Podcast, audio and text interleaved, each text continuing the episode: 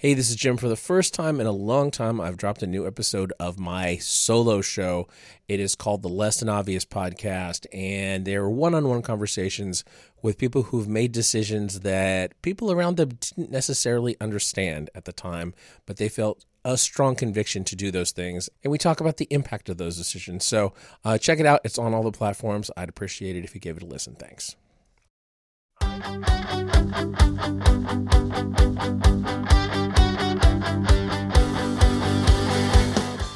You're listening to 50% Facts, the show where we're building a health and fitness resource by trying to answer a single question every week, just based on what we already know. or maybe what we think we know. Then we bring in the world's leading expert to tell us what we got right and what we got wrong. I'm Jim McDonald. And I'm Mike Farr. Welcome to our show.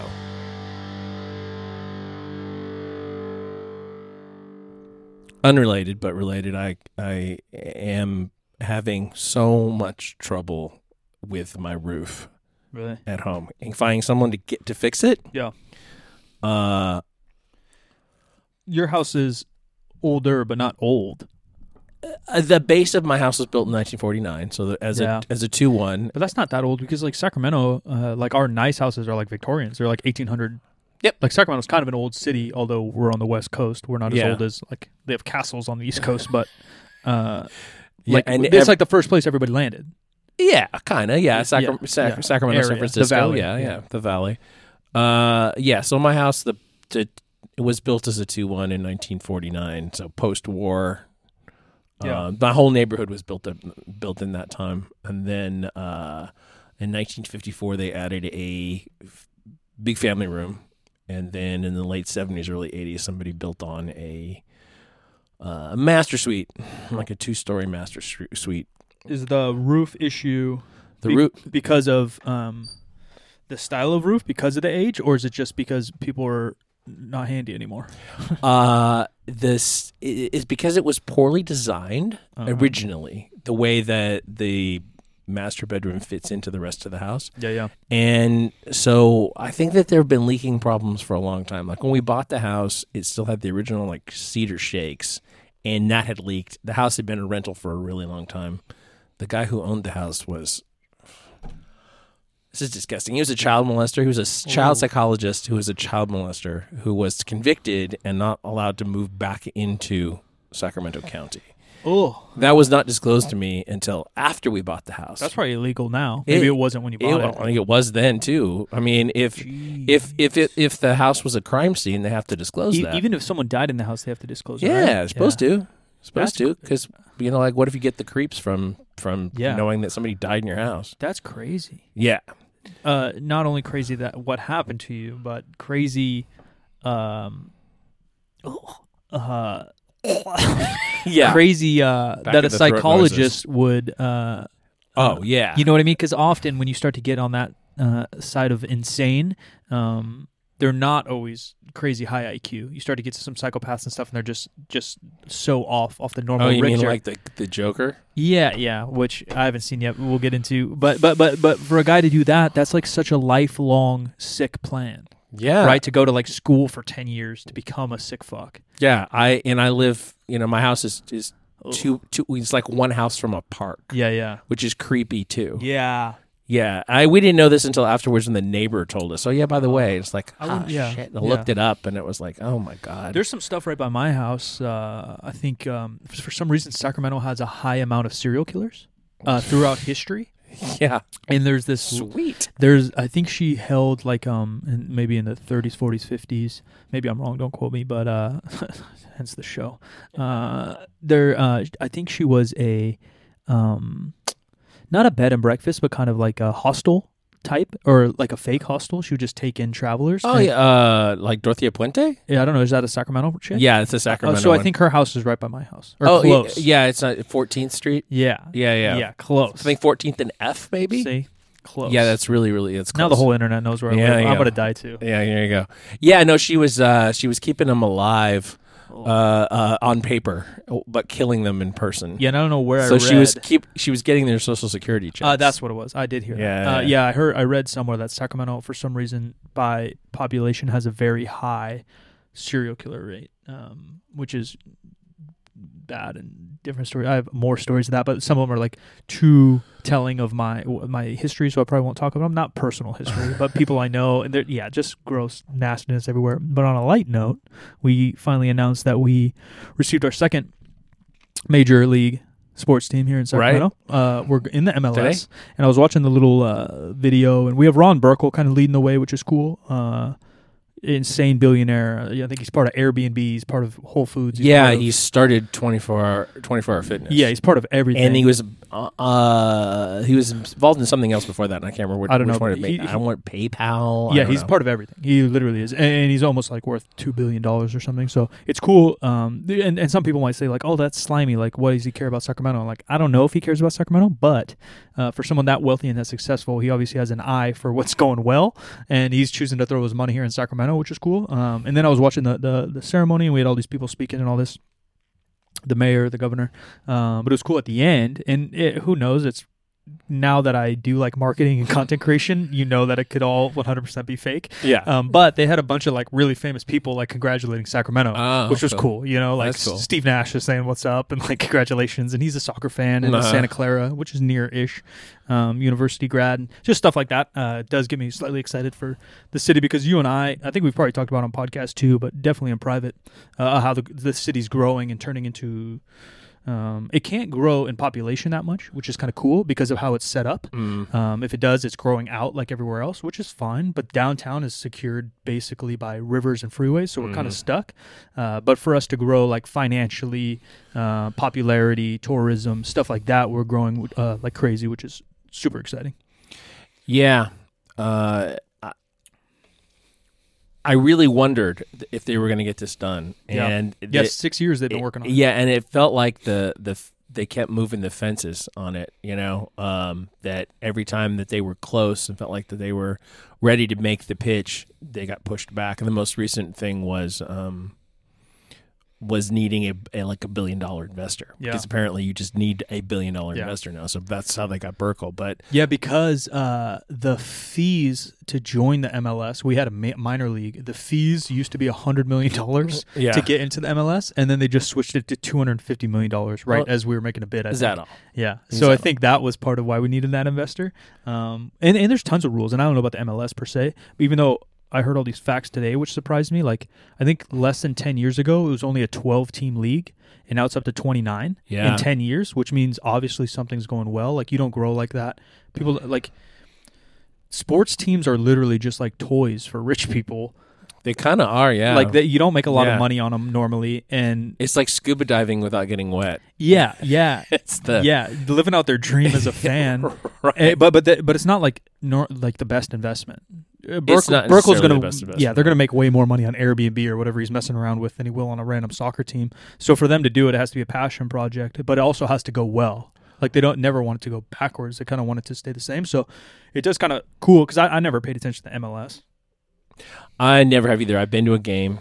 Yeah, I've heard they're fun. My my wife's gone a couple times more than I have. Uh, Chris and his wife have uh, season tickets. Yeah, Um. yeah. The fans were nuts on the uh, announcement today. They're like chanting and shit in the background the whole time. Yeah. It's it's fine. Yeah, It, but I mean, I I treat going to a game like that the way a lot of um, they call like white wine drinkers treat going to Oracle sure. for um, Giants games. Yeah, yeah, yeah. It's just a an opportunity to to talk and Yeah. socialize and I think it will be drink though. and don't pay any attention to the to the actual game. Yeah, yeah. Like when I go to a baseball game, I pay attention to the game. Sure. When I go to a soccer game, I'm, I'm talking to people because I don't really care that much about soccer one way or the other. Not that there's anything wrong Right. with it. It's Just just, not your the- sport. It's just not my sport. Yeah, I got really into soccer for a while, uh, kind of high school, uh, college-ish age. I was watching a lot of European soccer, uh, so I think it would be cool because because uh, our league is obviously much less competitive, but uh, we get all the retirees or just before retirees, big names from Europe. Right. So something like that would be cool. I'll rock a jersey or something, and go to a game, and, and they'll probably be really cheap compared to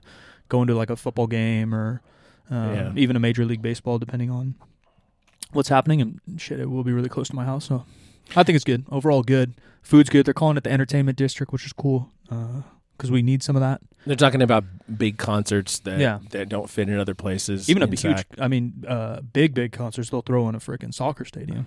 Yeah. You know what I mean? If you got someone selling shit out, why not? Right, right. Well, where we started was with my roof. Yeah. and I I five or six weeks ago. I mean, I've been trying all summer to get somebody to come out, and it's been very difficult. My roof is a little bit complicated because Yeah. of the things I was talking about.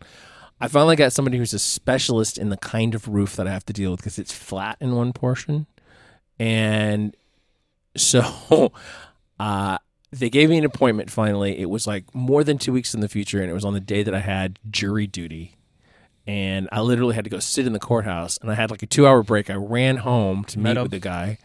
Um, my my son kind of spelled me a little bit because I couldn't be there for the whole time. One of the strangest people I've ever dealt with in a contractor arrangement. Literally, like like such tight focus on the roofing materials themselves, not paying any attention to the actual house. like how the house works together, what, you know, like which part of the of the house he's looking at at a particular time. Yeah. It was it was very very odd. Uh and then uh, I didn't get an estimate yet. And I went, well, I emailed, said, like, hey, is there any chance you're going to get me an estimate sometime soon? It's like, oh, our power was out. They were in up in Auburn Yeah. during the PG&E outage.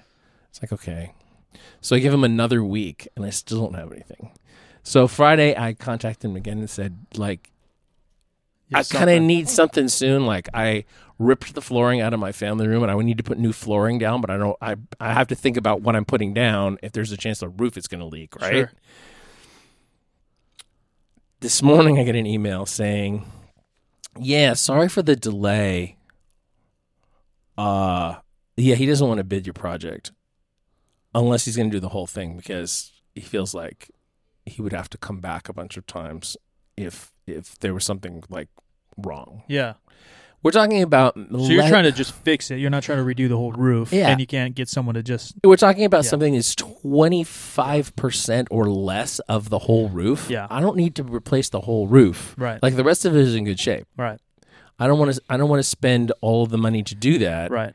And And is this guy that busy or that much of a like a, a well, money I think player he's that just nuts. Yeah. I think is the, the the the issue is that he doesn't do. He was there for an hour and a half. Yeah, two analyzing it. and with it does suck uh, that humans suck so bad. Um, it's like a hard pill to swallow because um, I think the most typical uh, reference is mechanics. Like Yeah. people don't know anything about their cars.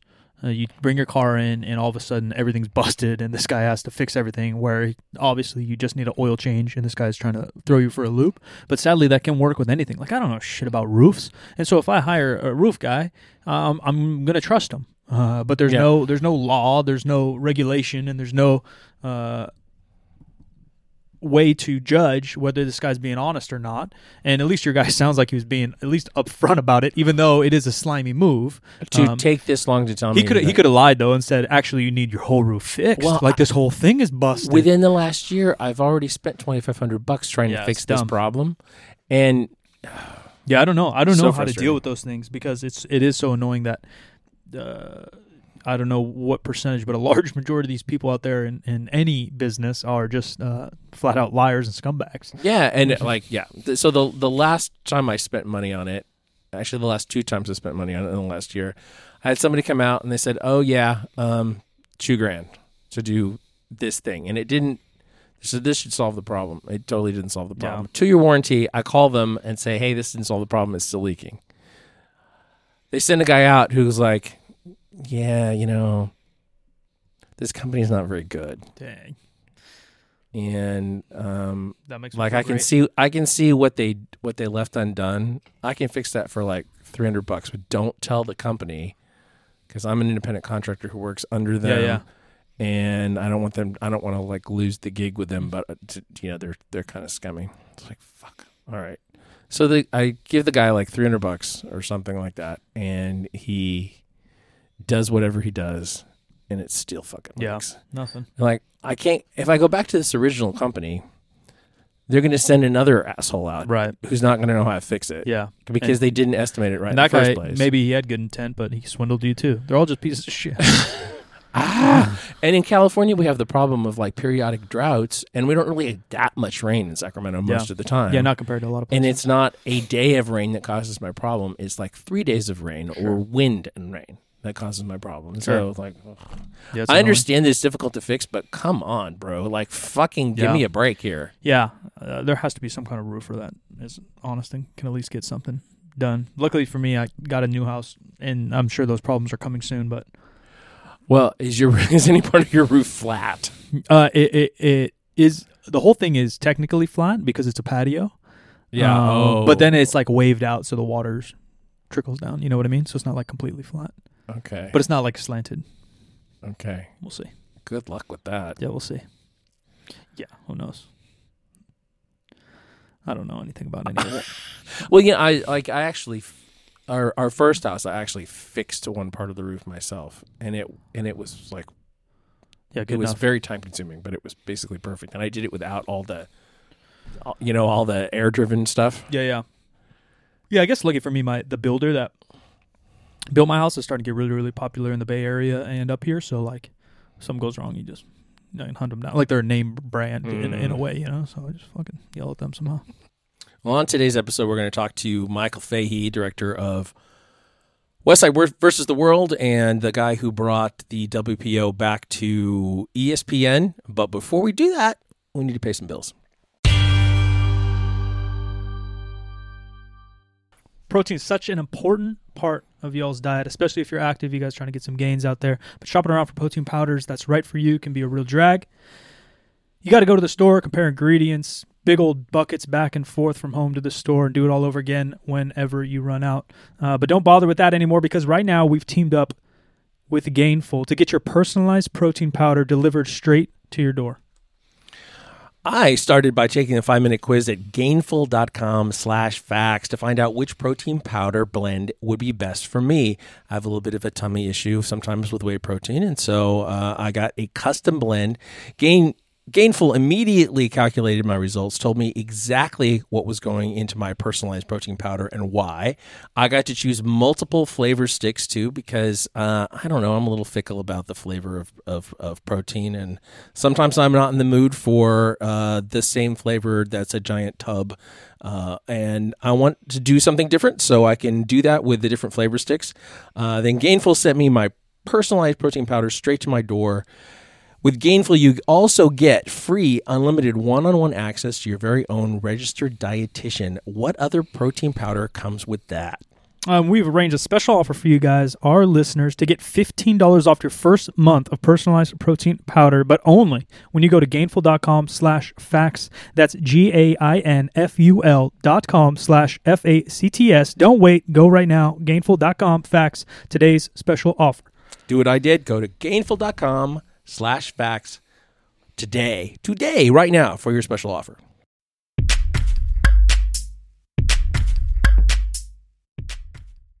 All right, let's talk about the holidays.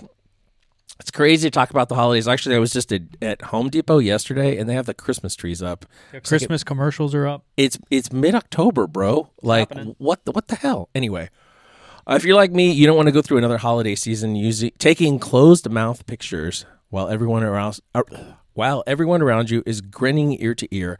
That's why I'm getting my photo ready smile now with clear aligners from Candid. Candid aligners can straighten your teeth faster than traditional wire braces. Treatment takes just six months on average. An experienced orthodontist who is licensed in your state creates a custom treatment plan. Then they show you a 3D preview so you can see what your teeth will look like after they're done. Candid's aligners are comfortable, removable, and completely invisible. Candid ships your aligners directly to you, so there's no hassle of going to an orthodontist's office. And Candid costs 65% less than braces. That's a big deal. And with each aligner, Candid, Candid donates $25 to Smile Train, who brings safe, 100% free cleft lip and palate treatment to children around the globe. You can have a photo ready smile by the holidays. Go to candidco.com slash facts. Use the code facts to get $75 off. That's candidco.com slash F-A-C-T-S. And also use code F-A-C-T-S for $75 off. candidco.com slash facts. Code facts. Go now.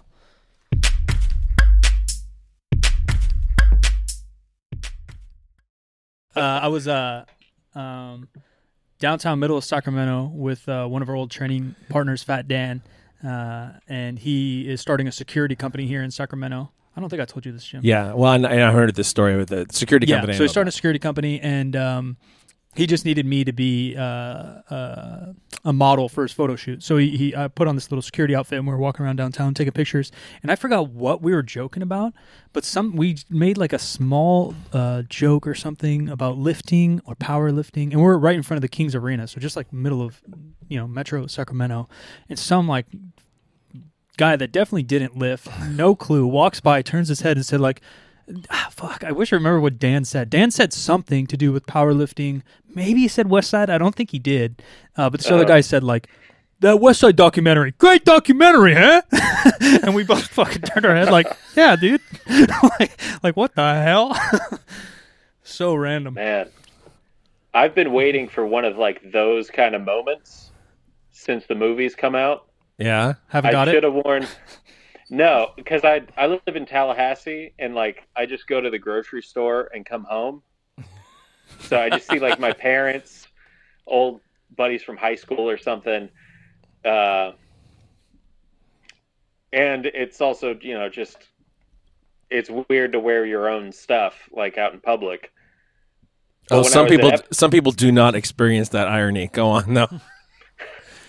Well, I, I thought about I thought about wearing it to Epcot over the weekend, uh, but Uh, it was supposed to rain really bad, and uh, it ended up not raining, so I didn't end up wearing a rain jacket, and I had an FSU shirt on, and even though every other person is wearing like FSU or Florida gear down there, everyone kept you know everyone commented on my FSU shirt, and I was just walking by people like, man, this is this is it. This is where I should have. the only time I'd ever want to hear someone say, you know,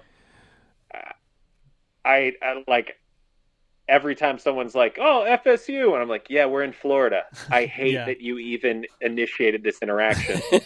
like, Oh, you got a Mickey Mouse hat on.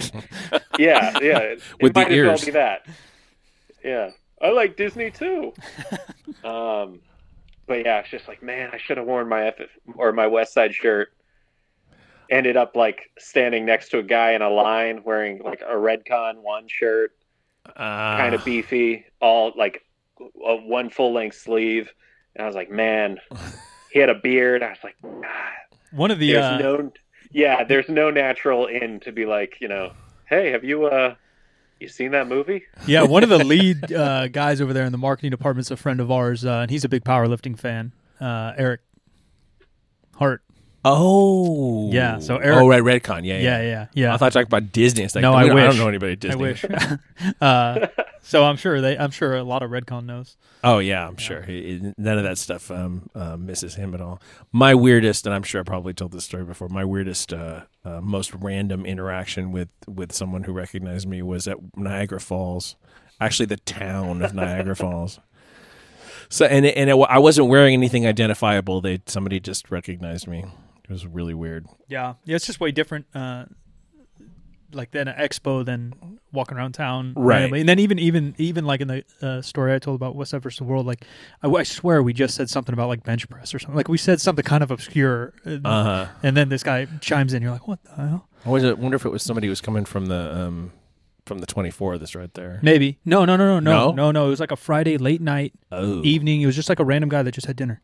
It was just a totally random guy. Didn't look. He didn't lift, and yeah, that's what I'm saying. Like when it's totally out of context, you're like, what the hell? That's really strange. well, uh, obviously, we're on the phone with uh, Michael Fahey, director of uh, West Side versus the World, and the man to bring powerlifting back to ESPN. Um, Is that officially announced? Uh, we're gonna be on ESPN three um, in one week. One week from today, we should be handing out awards right about now. Very cool. so that is what date? The twenty eighth. Twenty eighth. Twenty eighth. Yeah. And where is that located? It's going to be in St. Charles, Illinois, so basically Chicago. um, Okay. at the world famous Pheasant Run Resort. Is it? Does it mean that it's run by pheasants? Is it actually world famous? It Unpack I, this for us. I may have just I may have just added that because it sounds nifty. I I think I read it somewhere. Yeah, I didn't wanna I don't know- know which world. I didn't know if I was clueless or if you're building things up. Great hype, great promo job. Second guessing Yeah. my own knowledge. They, they- I what's feel up? like you can do you can do that with any hotel, really. True, true. Uh, Chicago's having a bunch of powerlifting. They just had uh, uh, USAPL uh, nationals. Raw Uh, Nationals, Yep, yeah. this week, um, which I, I- caught a little bit of. I, I guess it's a pretty. If you- if you have to choose two cities that are powerlifting, I mean the whole Midwest, Mm-hmm. Texas, obviously. Like Texas sent like uh, out of a state, I think they sent like 150 athletes to USAPL Raw Nationals, Jesus. um, where other people send like you know 10 or 20. Uh, I guess actually maybe those collegiate nationals. That makes a little more sense, I think. Uh, beside the point, Texas has a, a, a crap ton of powerlifting. yeah. Columbus, Ohio, or Ohio in general, Yeah. and then I guess Chicago, eh? That's got to be the Yeah. the top guys, So. top dogs. I guess USPA and stuff run pretty good in California, you could say, but it's so spread out. It's hard to like. Someone said, I forgot who I was talking to. Man, my memory is going bad. Uh, I was Welcome talking to s- old. man. I was talking to somebody, but um, and then uh, like a good small group conversation. I don't know if it was in text or what. Uh, I think they asked where I was from. I said, "Oh, Sacramento," and someone said, "Like, oh, the powerlifting capital of the world." like, Um, nah. like, we do pretty good on YouTube, you know. Yeah. Powerlifting capitals of YouTube. uh, like we did, you know, in terms of like pretty strength and conditioning gyms being in a similar place, we do pretty good. Like Yeah. obviously Columbus has West Side and, and Rogue Fitness, and but Lexen. yeah, yeah, and Wendler's from there. You know, there's some stuff, but Just a- I think you could at least put Sacramento in the conversation of fitness. probably so. We're in the we're in the uh, Mount Rushmore of fitness heads cities. The Mount Rushmore of powerlifting. Yeah, we're There we. Sacramento's got to be there somewhere. So in there somewhere. Anyway, what we wanted to talk about today was uh, just a couple weeks ago the two hour mark was broken for the marathon, which is like a crazy accomplishment. I've been reading about it a little bit. It was done under, mm, let's say, certain conditions, certain conditions that were conducive to it. Was a one man race against the clock. It was not.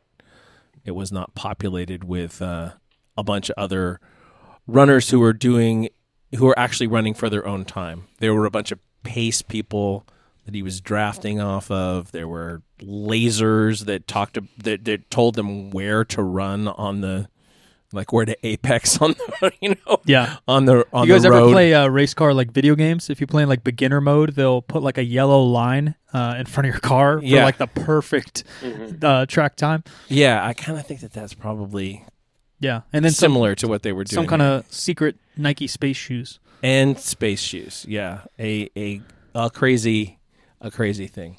So uh, we started kicking around the idea of what would be an equivalent accomplishment in the powerlifting world, something that that hasn't that wouldn't you wouldn't expect to be broken.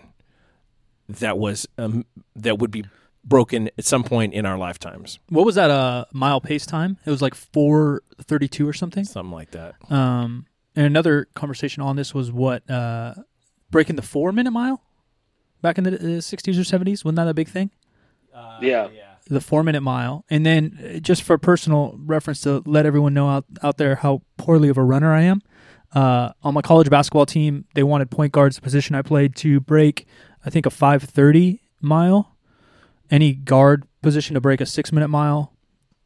Or no, a five minute mile. Uh, yeah, six minute mile, and then any uh, big man had to break like a six thirty mile.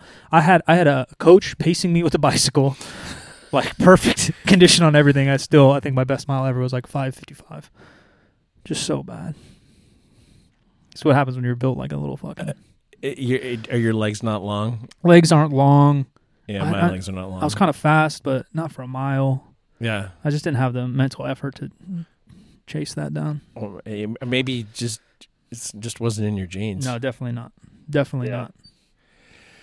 Uh, There's a level of monotony that you have to be capable of enduring to Yeah. run middle or long distance that just is Yeah. beyond me. Yeah, if there's no ball around me, I'm, I'm not gut chasing anything. if there's no taco truck, yeah. um, yeah. Yeah. What's the point? uh, ice cream truck, particularly, I do think it's The interesting. music is hypnotic. the the topic of powerlifting because I think there's so many factors in all of this. Um, we're joking but not joking about the Nike shoe, which I did read a couple Mhm. articles and tweets about people um, claiming that it's too much of an advantage. It's no longer a shoe; it's a spring and a vehicle, and all these words people are getting all upset about. And the other thing is how passionate people are. Like, who fucking cares? like, I get you like Mhm. running, but just relax, all right. Uh, second thing, yeah, technology in general, which applies heavily to powerlifting Mm-hmm. uh, common in, in both you know the geared powerlifting and non because there's even the type of barbell you're using and monolift and non and wraps there's a million factors um, but then i think the biggest thing that uh, thinking about this in my head um, because numbers in powerlifting have gone absolutely nuts both raw and multiply over the last two or three decades Right. right, records are broken all the time um, is the pool the pool and how new the sport is right like what's the first sport Mhm. ever that run like Mhm. it had to Right, be yeah. run right and and and, and Yeah. the, the the the largest pool of talent um, probably is some kind of running uh, or something super basic like that. In america it's probably basketball or football but you get what i'm saying um, because that's where the money and glory is. But Right. uh, running is so basic. The pool is huge. Uh, the mile seems to be something that's uh, or marathon or you know the 40 the 800 the, the, the basic numbers have been there probably since some kind of greco-roman times. I'm sure Mhm. we have some kind of records. Um, where powerlifting is a sport i don't even know when it was truly invented. Strength sports sure throwing a rock around or who can throw a rock very old Odd lifts back yeah in the day. yeah very old but the sport of powerlifting is maybe even newer than basketball huh especially as Oh, we know it. definitely. yeah. Yeah, definitely. As a sanctioned sport, it's only been around since 1964. Yeah, yeah, and then and then and then you know the popularity of it and the transformation of it um, Mhm. is back and forth through the years and probably at an all time high right now in terms of raw powerlifting, maybe overall numbers. I think I think I was watching. Uh, shout out to our boy Russ Swole, uh, Russell Orhii, who won the USAPL Nationals 83 kilo. I think there's about 10,000 live viewers watching his flight on YouTube. That's insanity. Because I remember back in, um, Uh, that's just online. yeah, and I heard I heard there's 2,000 or more in person. I heard it was packed. yeah, t- back Mhm. back to 2011 with backyard meet of the century. I remember streaming that one and being just completely blown away that 1,500 people Yeah. watched it. which is still a pretty dang high live stream. Yeah. Um, and, and obviously YouTube views are, are you know, accelerated everything by millions. People have watched the replays, but um, that number really stood out to me. Yeah, and you know, similar to powerlifting, the, or similar to um, to marathon running, there are all these other factors. Like you know, with the shoe, it's a gear a gear issue.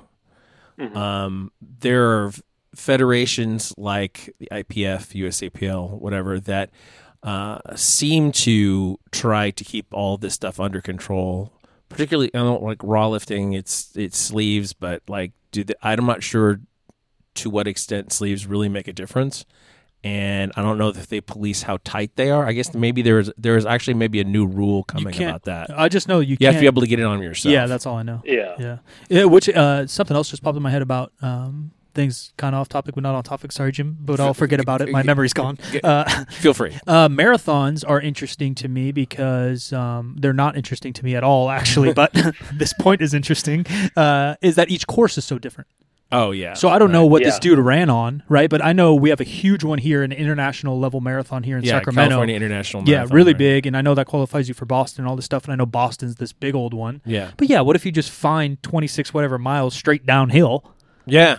You know what I mean? that'd With be quick. or like and, and i know there's a ted talk um, that's a couple years old now and they talk about technology in track and field events and, and a bunch of events but uh, what you're running on matters so Yeah. if the cement or, or, or concrete is nicer or, or if not you're running nice on a regular asphalt road yeah or, or that clay stuff and you're running in a circle yeah. uh, in, in a stadium you know with a pace car or something it might be way way different where even powerlifting with all the variations at least you know the weights are the weights and the plates are the plates and some of that's a little more standardized even Yeah, and then when I was thinking about the the IPF and the whole uh, issue of drugs and drug testing, and then like all their kind of I want to say fetishistic rules about um, athletes interacting with people who had tested positive in the past, and like I know that there's been you know stuff around Ed Coan because of that, because he you know. Uh, lost records in in the precursor to that federation uh, due to drug testing. Uh, they're just like they seem to be very worried about outside influences factoring in and and gear and all that stuff. And yet Mhm. we've seen the lifts go up there probably because like you were saying they're pulling from a bigger talent pool. Yeah. Yeah, it, it, it, we've talked about, you know, this topic is really broad, although we'll narrow it down to an actual number eventually. uh, but, you know, the, the, the, the talent pool in powerlifting in general and the popularity has gone through the roof, yet um, the prize, which in typical sports is at least popularity, uh, Yeah. if not a lot of money, um, is still not really there. You know, there's a one raw meet that was paying a okay amount of money, um, but even in relation to normal popular sports, it was nothing. Um, and so it's Mhm. interesting how popular the sport has gotten with literally just, in my opinion, Instagram and YouTube pushing it. Uh, yeah, basically. but huh? oth- but otherwise, it's it's not very lucrative. Well, I, this is something that I talk to people about all the time, uh, given my background coming from media and in particularly sports media. Um, if you look at competitive powerlifting, um, so far this year, I have open powerlifting basically up 24 7 on every device that I own. but uh, so far this year, you know, you've had over 60,000 uh, raw competitors only a couple years ago, you know, there was 40,000. Only 10 years ago, there was like 12,000. Um, you can't find you can't find many other sports period in the US especially where there's that level of participation and you think about for every you know as close as I follow powerlifting I've never done a meet most of the people that I've trained with have never done a meet. So for every one power lifter who's done a meet, you know, and there's over a hundred thousand of them who have done a meet this year, you've probably got a multiple of, you know, maybe five or six power five or six people who closely follow the sport yet have never done a meet. Yeah, and you can maybe even double that if you consider anyone who deadlifts or squats a power lifter Right. of some nature. You know, Yeah. like even even random Oh, yeah. soccer moms that have don't even know what the word powerlifting means. Yeah. But then you look at like sports that, you know, turn on ESPN and you're going to find, you know, strongman. By comparison, no one, you know, it's a fraction, a Yeah. very small fraction of people do strongman. And yet, uh, I mean, I've, I've heard endorsement numbers from some of these companies, you know, guys are making a quarter million to, you know, endorse one company or another, 350,000 to do another, and then they're winning pots of, you know, 50 to $200,000. And these are sports that strong, you know, strongman as we know it, though it does kind of come from like the odd lifts, the reality is that strongman was born in a studio in Burbank. They were just looking, you know, it was a TV executive who said, wouldn't it be cool if we got a football player, a power lifter, a bodybuilder, and we just threw these people together and people began to mimic it. And they brought it back because people watched it. It was an intriguing concept, but it wasn't even invented by people within the strength space. But Hmm. now we look at it as like it's the staple of of uh, you know sports media. The Ninja American Ninja Warrior is is much the same way now. Uh, but all this is to say, like, there are so many other sports where the pool is very, very small. They get tons of media exposure. I also know that that's not what any of this conversation is supposed to be about. It doesn't matter. So try- no, no worries. so yeah, but I'll try and bring it back a little. But uh, the the slowest part of any pool to um, expand is the top. You know, because model athletes tend to find sports which they are suited to well, you know, well beyond and, and well faster than say the average person does. So even as that pool is expanding uh, and is bigger than it's ever been, you know, to find another Ray Williams, you know, you don't just double the talent pool to find one more person like that who's, you know, sort of at the apex of, of their kind of Yeah. part of it. You might have to triple or quadruple it to find one more person. And then to find one more person beyond that, you have to keep expanding it so much further because just sort of with any sport, you know, genetic sampling, it's it's yeah, I live down in Florida where there's the you know the like the Montverde Academy in Central Florida, in a tiny little town of like twelve thousand people, but they're a hot spot for seven footers from Africa to come over when they're you know fifteen years old and Mm. learn how to play basketball. Seven footers in you know sub-Saharan Africa, they find a way to basketball even when it's not the popular thing where they are and powerlifting is much the same way. You know, if you're if you're you know throwing 500 pounds around in the in an ordinary gym, someone's eventually gonna you know very early say you know you should try powerlifting or have you ever thought of it? Yeah, it's it's it's it's kind of uh uh give and take. I don't know the, another good old white guy saying to fit this what I'm trying to say, but like uh, powerlifting, you know what they say like hardly working or working hard. All right, but uh, uh, powerlifting because um yeah the talent pool and yeah being discovered and exposure to the sport at a certain age. The interesting with thing with powerlifting opposed to other sports is that um, you could potentially and many people uh, have that are at the highest level haven't started till they're 30 40 um, Mhm. been exposed to the sport and still become one of the best Mhm. where that just doesn't happen even if you're a seven footer if you're past the age 17 maybe even 16 and you're a seven footer you got no chance no one cares. You're just a tall goofy guy now. Um, that doesn't fit in any car. You're, you're not you're not gonna maybe maybe you get a chance to go play overseas somewhere uh, if someone will take a chance on you but it's it's pretty unlikely.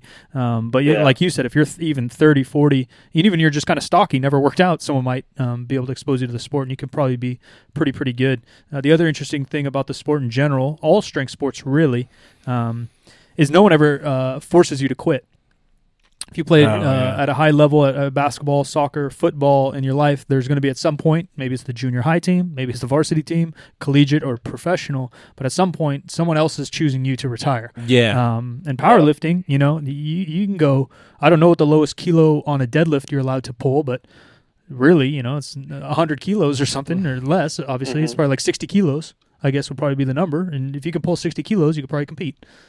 Yeah, depending upon you know the age category you Yeah. end up with and all that stuff. I think that um, what was I going to say? Uh, g- gear.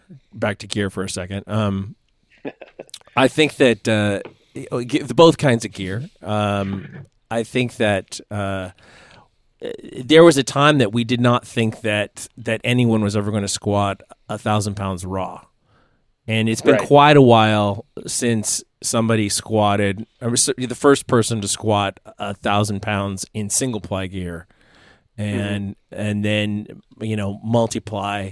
Obviously, back when I got into this, we talked about a, a thousand three single ply. You know, being a big deal for for a, a regular lifter, and the the records there, you know, stood for a really long time in single ply. Uh, thousand pound squats in multiply, pretty common now. Yeah. And Mhm. I, I just wonder, like, what's the lowest body weight that someone's going to squat a thousand pounds, both raw and in gear? Yeah, I don't know. In know. gear, it's going to be 181. I know Sam Byrd was in the conversation for the longest time as the biggest squatter at the lightest weight, but Yeah, I haven't paid attention to gear for a while. I don't know if he was at a, a, a 98 or an 81 when he did that. Yeah, I don't know either. Um, But yeah, I agree. I mean, uh, the thousand pound when I got into lifting in 2000, like dug in 2010, um, started paying attention to everything. A thousand pound multiply squat puts you in the league. It Yeah. was it wasn't unheard of, um, but it wasn't nothing to scoff at. Like that puts you in the league of big boys.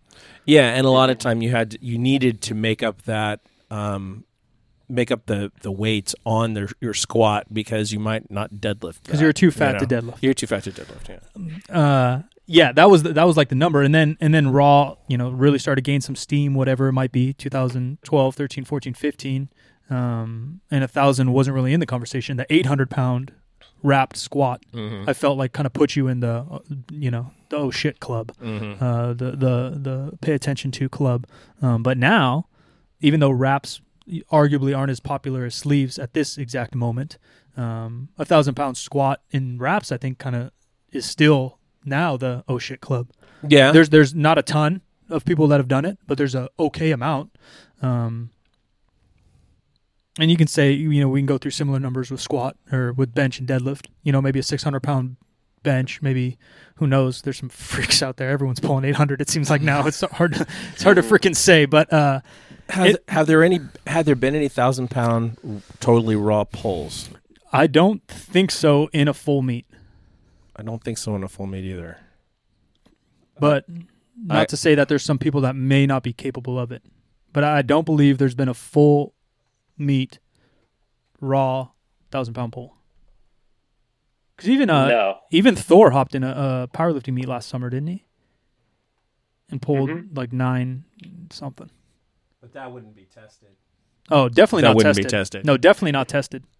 Definitely not tested. Yes, it's wild. It, it really is wild. And, and uh, me and Jim were talking. I forgot if we were recording or not, but we were talking. Um, the issue is, is there were some Michael Jordan esque genetic freaks that happened in the '70s, '80s, and '90s, hmm but there was no. Still, there's no standardized powerlifting, right? We have so many different rules and so many different categories and whatever. And so you can say like, "Oh man, Ed Coan fucking crushed 900 for reps on the squat, and his suit wasn't doing anything." And we can say that. And he pulled nine something wrong. yeah, and that's all. That's all probably very, very true. And I love Ed Coan, and I do think he's the greatest of all time. But you still can't say he did that raw. You still can't say he did that the exact same as now. Um, Well, I don't. I don't think anyone can say that they've done anything raw since 1973. You mean? like, yeah, true. I mean, I mean, just since the traditional, you know, definition of equipped powerlifting, Yeah, yeah. the idea of equipment, equipment was defined in powerlifting in the 60s, Mm-hmm. and it included wraps, wrist wraps, belts. There were no knee sleeves. Yeah. uh, gear wouldn't come around for you know nearly 15 years before the first marathon singlet which nowadays would qualify as you know a raw singlet Yeah. like that's that's not even a joke that's it it literally would Not as strong as a, as a virus IPF. singlet. yeah if they had the the money for the IPF then it would pass as a raw singlet Yeah. Um, Exactly. but so when you when you look at it that way like in the spirit of what those words were supposed to mean everything from 1973 forward everything of consequence has been equipped. It's just to what degree? Yeah, which is the So no generational conversation you can have in, in other sports where people talk about Wilt Chamberlain being the best basketball player of all time. He scored 100 points and he's just so freaking dominant. Um, but his Right. competition, the rules, even even the square Mhm. foot of the basketball court were different. I think that even the, the diameter of the basketball might have been different, you know. And, and then yeah are you going to compare him to Shaq? Because I would love to see him go head to head with Shaq. Shaq's going to dominate Yeah. him, you know. But we we just can't make those comparisons, sadly, which kind of sucks. And and in powerlifting, because it's so new, we can't.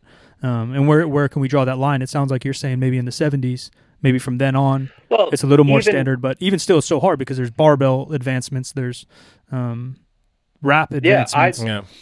I like to go even further to look at, you know, like back in the 60s, you know, one of the first big names in powerlifting was Pat Casey.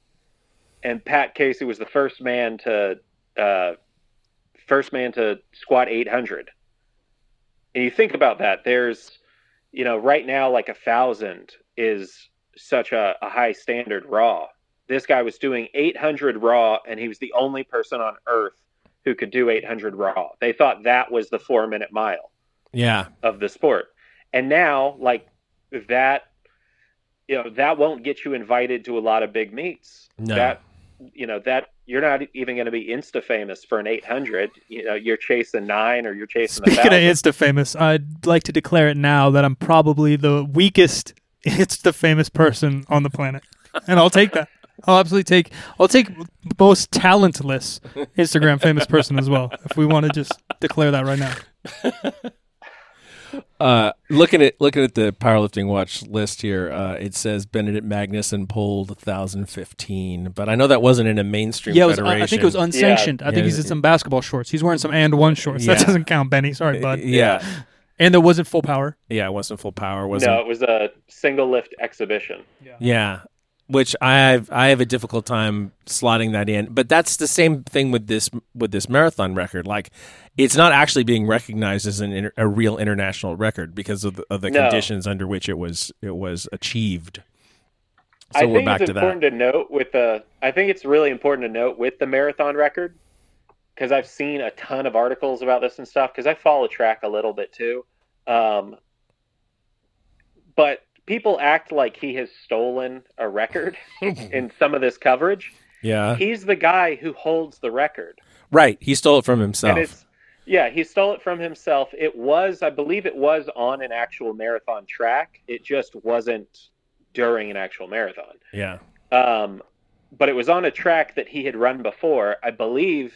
Uh, I- I believe he set the world record a year earlier on the same track in an actual marathon, and his his uh, the difference in times was less than. Um, it was less than two minutes. yeah. They want to act So- like he's Barry Bonds or Mark Yeah. McGwire. Yeah, different. Yeah, this is the equivalent of someone like, you know, hitting a really big squat with like reverse mini bands. Yeah, Like, you know, he's, you know, special shoes, all this stuff. Like, he's, A, he's tried to do this before in Mhm. between setting world records. So, like, he tried to line up the perfect situation, it didn't happen. And then he just broke the record again in a real race. And now it's it's set by such a slim margin relatively.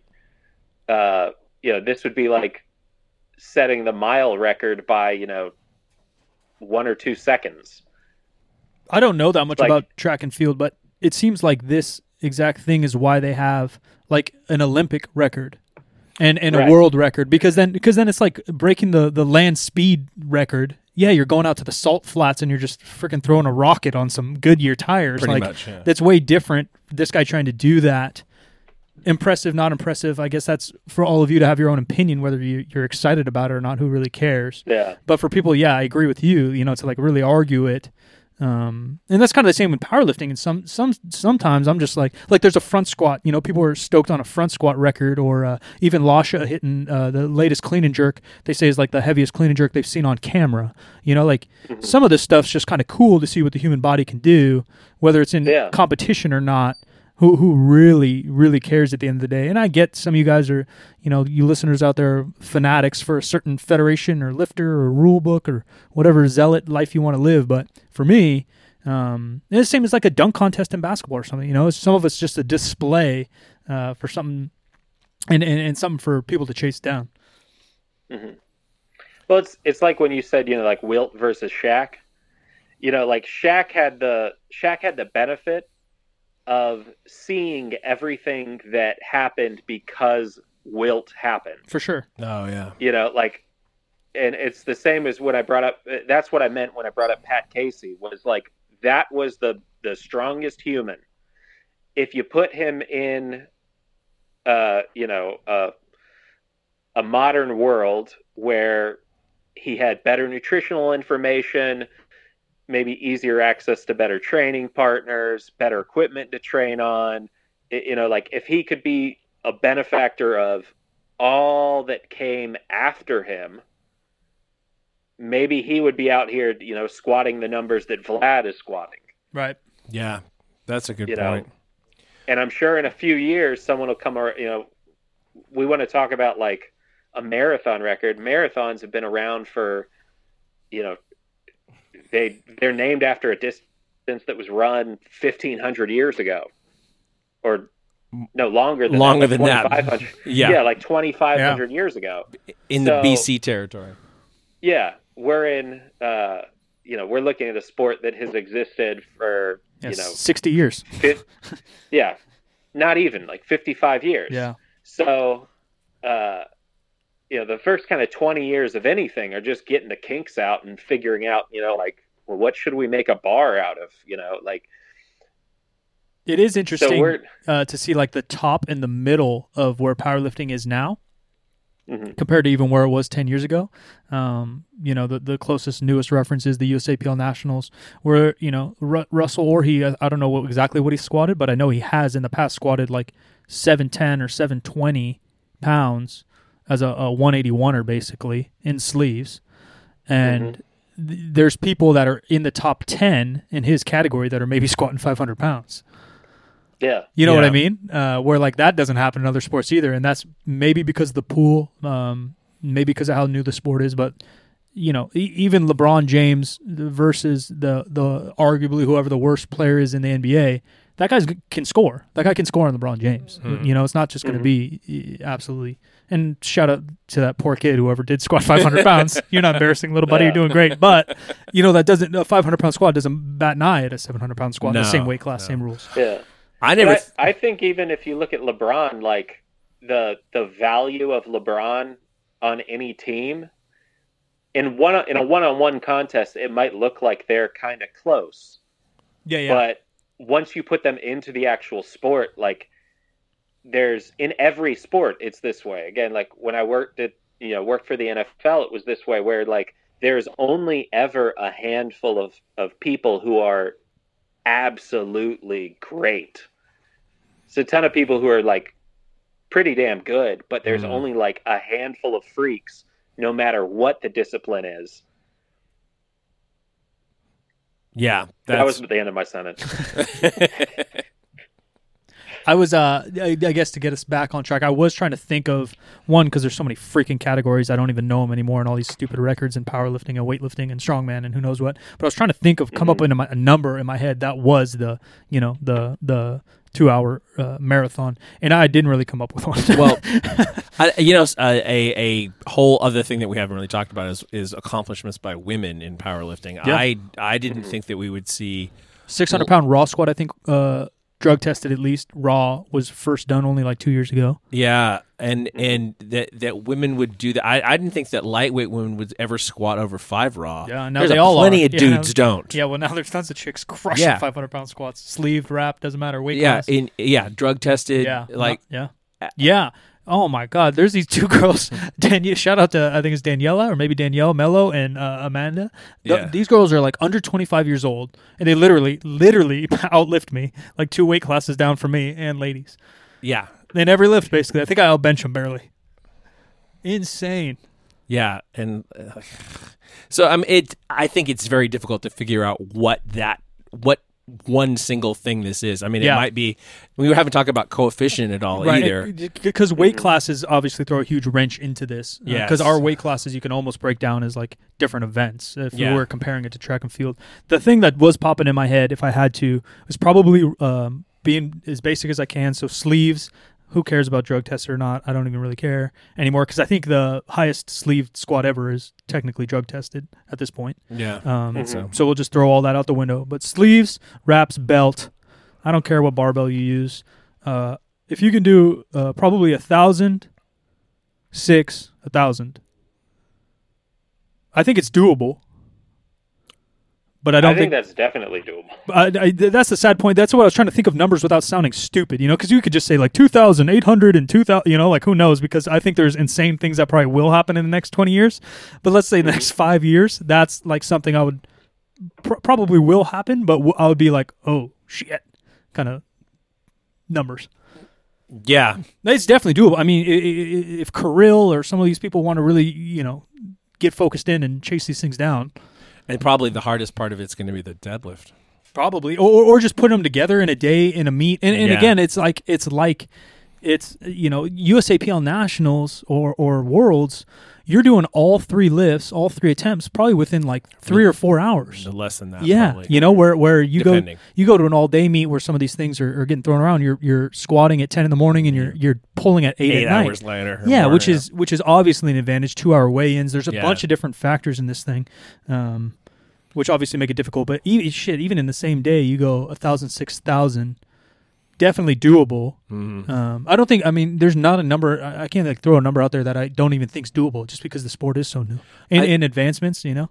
I think too that it is difficult to uh, define what a what a real record is because of the, of conditions and and um, uh, all of the different factors that we've talked about. It's difficult to definitively say something is a, a world record, and so many federations have international wings that have uh, world records, and they're not obviously definitive in any way. So it, it it's difficult to pin this down.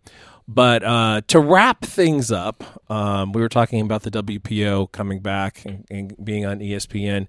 Tell me Oh, about yeah. what. Tell me about what Hoff you think might do there, because those numbers are are you know crazy in the most extreme gear, and he's the guy who's done the most um, ever. And then uh, tell people how to actually find this um, uh, meet. Well, the meet's going to be on ESPN three, so you can get ESPN three if you live in the U.S. and you have ESPN in your cable package. If you can turn on a TV and find any ESPN network on it, Mm-hmm. then you can also access the ESPN app on your phone, your smart TV, mobile device. You can log on to it at work. It's on a Monday. It starts at 1 p.m. Go to lunch, come home, tell your boss you're busy, uh, turn your volume down. We will have great commentators and announcers. Uh, we'll have Donnie Thompson on the mic, uh, Matt Martucci from ESPN. Um, but mute it, watch it online. Uh, depending on who your cable provider is, you might have to put in like your cable provider email and, and password or whatnot. Um, and I'm sure if you live elsewhere, that there's someone industrious on Reddit who will have already done a workaround. Probably Um, so. Yeah, I can't advertise for you to do that, but I can't stop anyone from having already done that for you. Um, and you just stumbling upon it. But uh, yeah, so Monday, October 28th at 1 p.m. Um, if you miss it, it's cool. You can still, uh, you know, your friends might be talking about it, but you can still go back and watch a replay on E ESPN3 on the ESPN app uh, for like a year. You Oh. can keep watching it. I know that a lot of you all are obsessive. Uh, what was the other thing that you wanted me to talk about here? Oh yeah, what what might Hoff do? Yeah. Um, Hoff, I think, is going to do something really big. Um, he has currently the highest all-time coefficient. Um, the WPO uses a multiply coefficient called a Glossbrenner. That's kind of like multiply's version of the Wilks. Uh, Hoff already has the highest of all time in that. Uh, multiply, uh, especially on the men's side, is one of the rare instances where the the biggest total and the highest uh, coefficient are the same person. Mm. Um, so that'll be a neat thing. You might see records in both, but I right now his his best all time is three thousand fourteen point nine. Um, hence his Instagram name at Mister Three K fourteen. But I think that we might see uh, something crazy uh, in comparison to that. The kind of jump that you see in the numbers from uh, you know that that we saw from like Usain Bolt in track, where just all of a sudden the hundred meter time went down, you know, three tenths of a second in you know a year from the same guy. Um, I, I think there's a realistic shot at you know skipping through the rest of the three thousands altogether and going straight to the thirty one hundreds, That's which again is insane. yeah. Um, and but again, Hoff has he has the three biggest totals in history. He has twelve of the top fifteen. He has fourteen of the top twenty-five.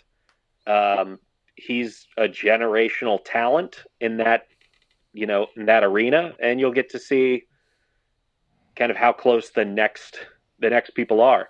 Then on the other side, because you can't forget the women, we've got Crystal Tate, who uh, was the first woman to squat 700 raw.